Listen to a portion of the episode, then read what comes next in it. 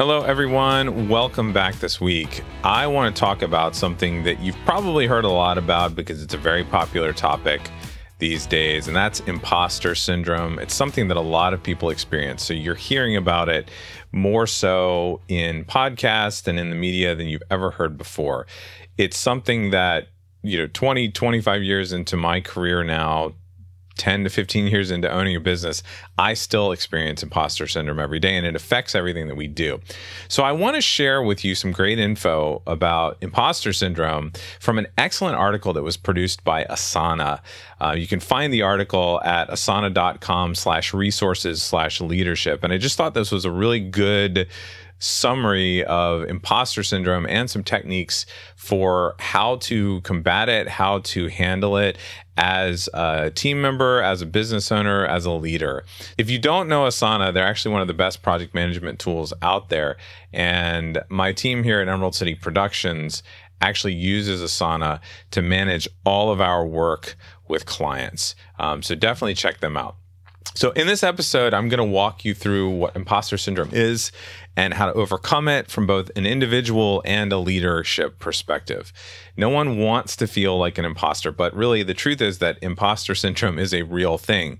If you've ever felt like you don't belong or that you don't deserve the business you've created or the job that you have, just know that you aren't alone.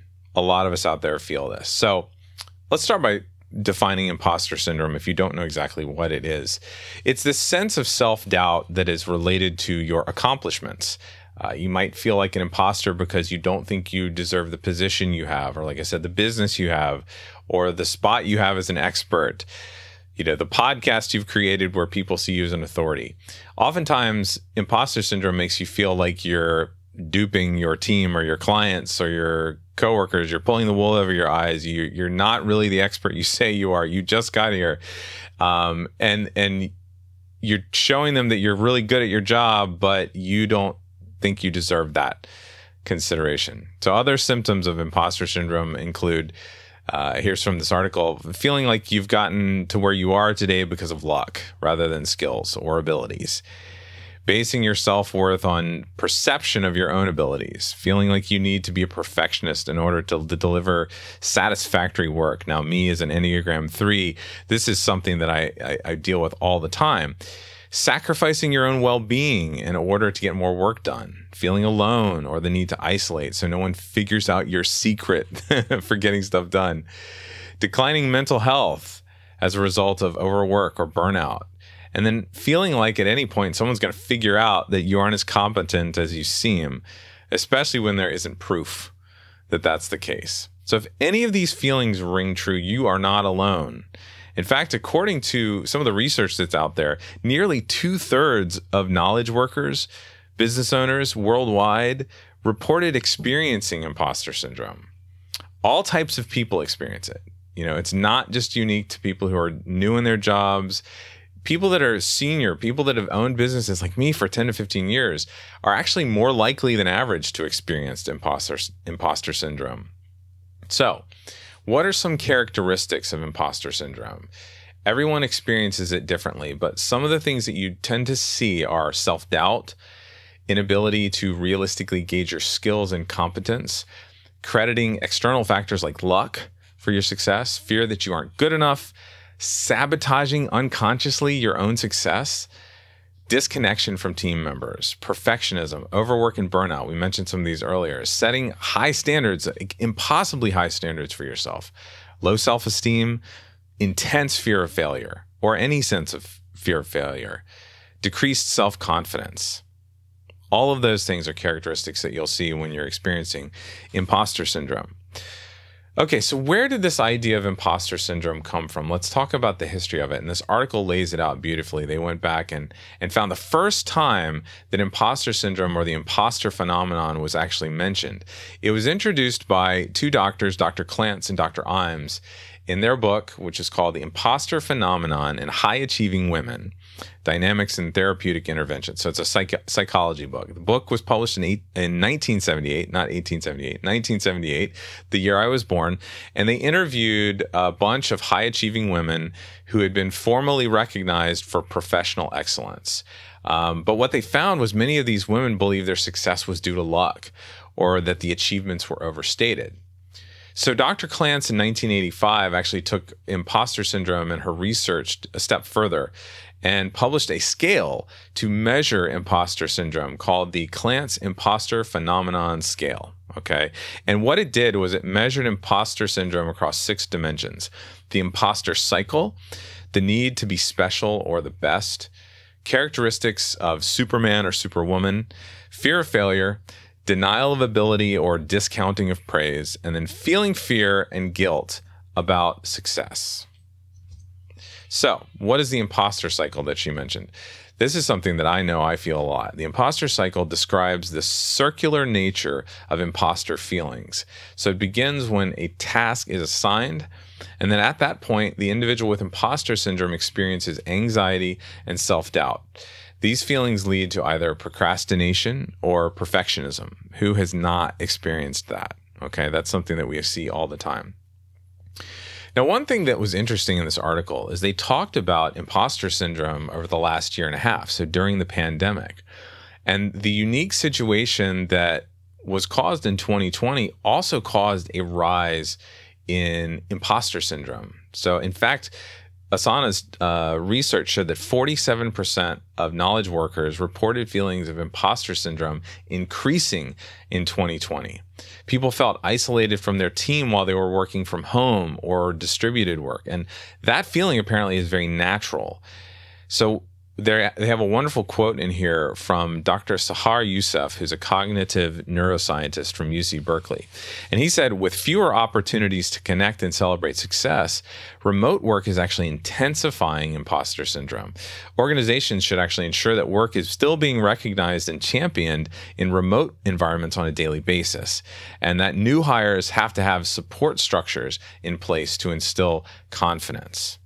So think about that as bad as it was over the last year and a half, it's gotten even worse, and more people are feeling this because we're we're separated from each other. We don't have our normal support systems where we would get some uh, reassuring and some and some praise and some acknowledgement of the wonderful things that we're done we've done.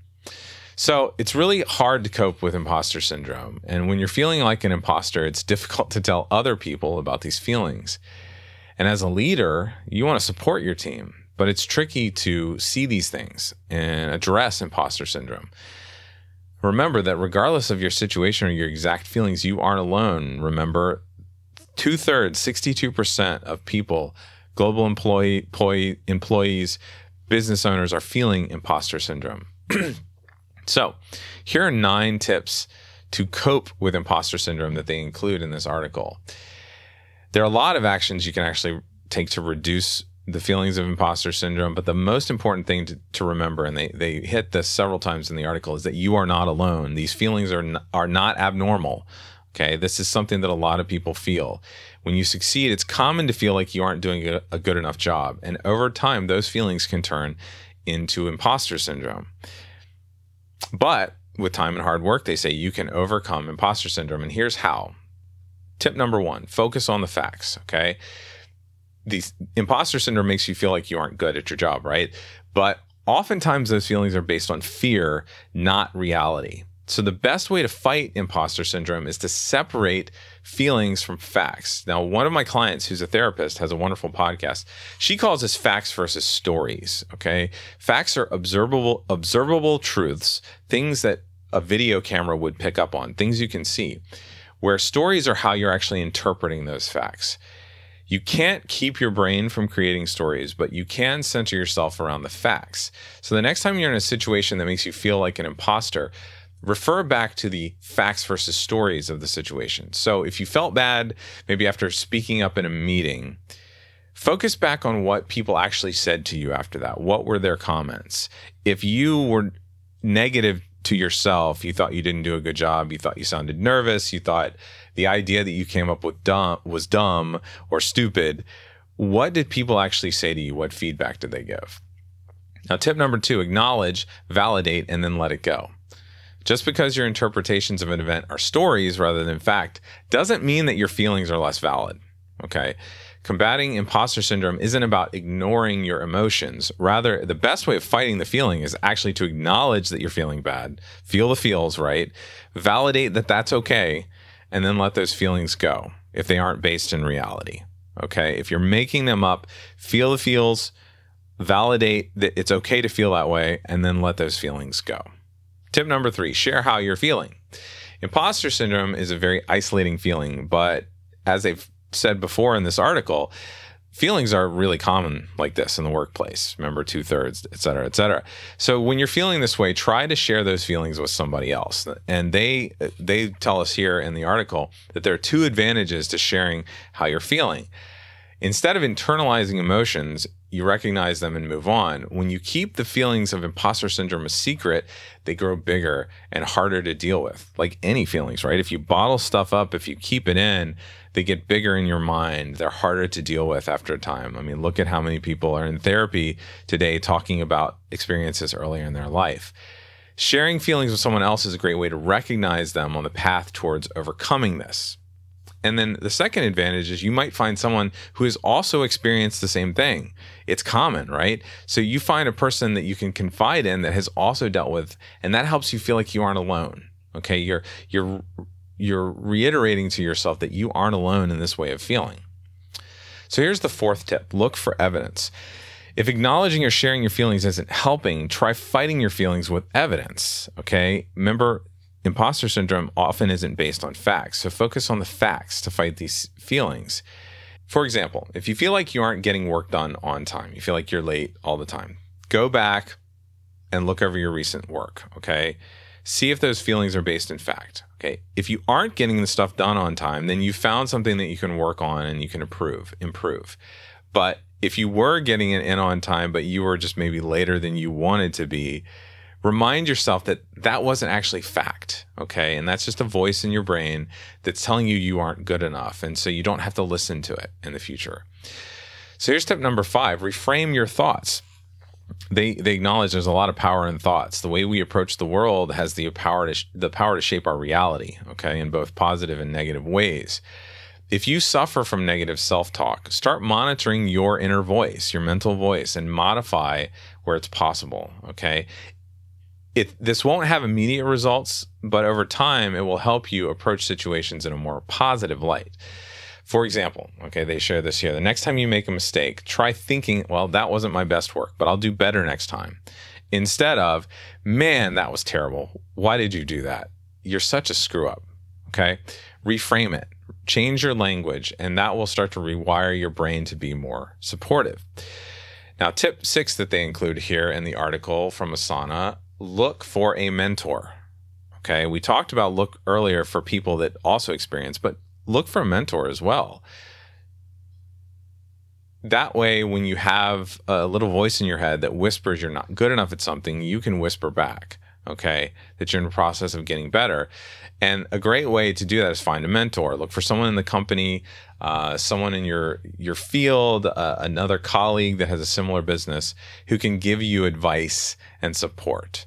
Okay, someone that you look up to who who's been on this path before and can help you. And tip number seven here: learn from your team members. Okay. A common symptom of imposter syndrome is, is comparing yourself to your peers and thinking you're worse at your job than they are. And while it's tempting to compare yourself, there's there's a lot you can do to reframe those feelings. The next time you feel tempted to compare yourself to your peers, try taking a step back and instead see what you can learn from them. Okay. The fact of the matter is, there are people on your team who are probably better at some things than you are. That doesn't make you less worthy because, you know, honestly, you're probably better at other things than they are. But it creates an opportunity for you to learn from them. Okay. And on tip number eight, anticipate imposter syndrome to reduce its effects. So over time, you might notice that you always experience imposter syndrome at a certain time, a certain thing happens. If that's the case, prepare in advance of that situation so you can combat the the effects. Tip number nine is toot your own horn. Okay, feel good about the things you do well. Um, the best way to face imposter syndrome sometimes is to face it head on. So the next time you feel like you did something well, celebrate it. If you're comfortable, share your accomplishment with your team. Um, but if it feels like that's too much, share it with someone outside of work, okay, like your partner, a friend, family member. You aren't limited to doing this when you do a good job either. Try creating a list of qualities and skills you possess, okay? These can be specific to your role uh, or or your business or um, things like you know being good at sales or, or, being supportive of team members. And keep this list along with a collection of additional feedback you've gotten from people over time. I call this a success folder. I think I got this idea uh, from one of my mastermind colleagues, Sean Pritzkow, who keeps a success folder when anyone. Uh, shares a nice comment on a social media post or reviews your podcast copy that and put it in the success folder so you can remind yourself of what you're doing well. Um, also, so you can share it as social proof. So think about that. Toot your own horn from time to time. Okay, so now if you're a leader, they also include in this article six steps where you can um, use to prevent imposter syndrome in your team. You want to support your team, right? You want to reduce the chance of imposter syndrome. Um, and a big part of this will happen during onboarding to ensure that new team members can thrive from day one. But here are some other techniques you can implement to support your team. Tip number one that they share, step number one, is to establish clear expectations early on. Like they said, start com- combating imposter syndrome from day one. You know, you've got to explain the job expectations, the metrics for success, the the checkpoints along the way, so they have a clear sense of how they are doing. And if you start by setting expectations on the first day and then 30 days and 60 days and 90 days, they can keep up with that and they know what's going on. It's nice to have those short term goals. And then once they're more established, work with them to set like longer term goals or KPIs. The key here is to make sure that the goals are measurable and time bound. So always use things like the SMART system to come up with those goals to set those expectations. Now, the second step they have here is to provide immediate opportunities for connection. Okay, so this is community, um, making sure that team members have ample opportunity to connect with other team members. You can give them a mentor early on, peers that they can talk to. Um, if you have communities within your organization, like we in Emerald City Productions have a Slack channel so that we can talk to each other. We try to have regular team meetings so that we know what's going on in each other's lives.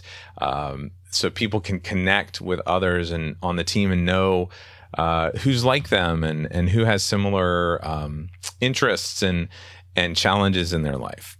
Step number three they have in this article for leaders is to clarify communication norms. Okay. Um, how do you ask questions? How do you communicate issues if you have them? And it's hard um, for a leader to think about these things sometimes because you're so familiar with it. But when a new hire comes in, they need to know what they can use to communicate and to have a plan um, to communicate when they need to. And step number four here check in frequently. Okay. Um, imposter syndrome doesn't always ha- just happen at the beginning. Okay, right? It happens to people that are experienced, but you want to make sure you're checking in continuously with team members to see how they're doing. Um, you know, you want to find out what's going well and, and what's not going well. What what concerns do they have, and give them a place, whether it's a weekly meeting, a regular check-in. Give them a place to communicate with you what's going on, and then related to this, number five is to share feedback early and often. Okay. You want to let people know right away if there's a challenge. And you want to be very open about sharing feedback so that it's not a challenge to you so that you don't get stuck and and go months without giving feedback and then all of a sudden you have to give really negative feedback and it's not received well and and a deep bout of imposter syndrome starts so remember imposter syndrome it's not usually based on reality in the situation. So if you give your team members um, consistent reality checks and check-ins, you will help them keep them grounded in what they're actually doing. And then finally, you know, support career growth. Okay. I know I have team members who also own their own businesses. um, and supporting that, encouraging that. Uh, encouraging growth, encouraging learning. I know I've, for our team members, we've purchased certain software and cer- certain plugins for them to use and, and grow with, and certain tools that will make their lives e- easier. Okay. Um, or for instance, if you have a team member that's interested in becoming a manager or something like that, I've elevated some of our team members to project manager status to give them a different um, amount of responsibility and showing your team members that you believe in them and are invested in their career growth reinforces to them as well that they're good at what they're doing. So that's imposter syndrome. Um, it can be overwhelming, it's isolating. But remember that if you feel this way, if you have team members that feel this way, they you aren't alone. They aren't alone. And the next time you feel it, okay, or the next time you notice it in a team member, try some of these strategies that I've gone through in this episode that again are available in this Asana article. I think this is an amazing article, which again, you can find it at asana.com slash resources slash leadership. Um, it's a wonderful article. I went through it in detail. There's a lot more information though in the article. They've got quotes from other people. They've got uh, feedback from their own team members about their own experiences with us. Um, imposter syndrome, and it was really helpful to read that stuff. So I hope this episode helped you, and I look forward to seeing you again next week.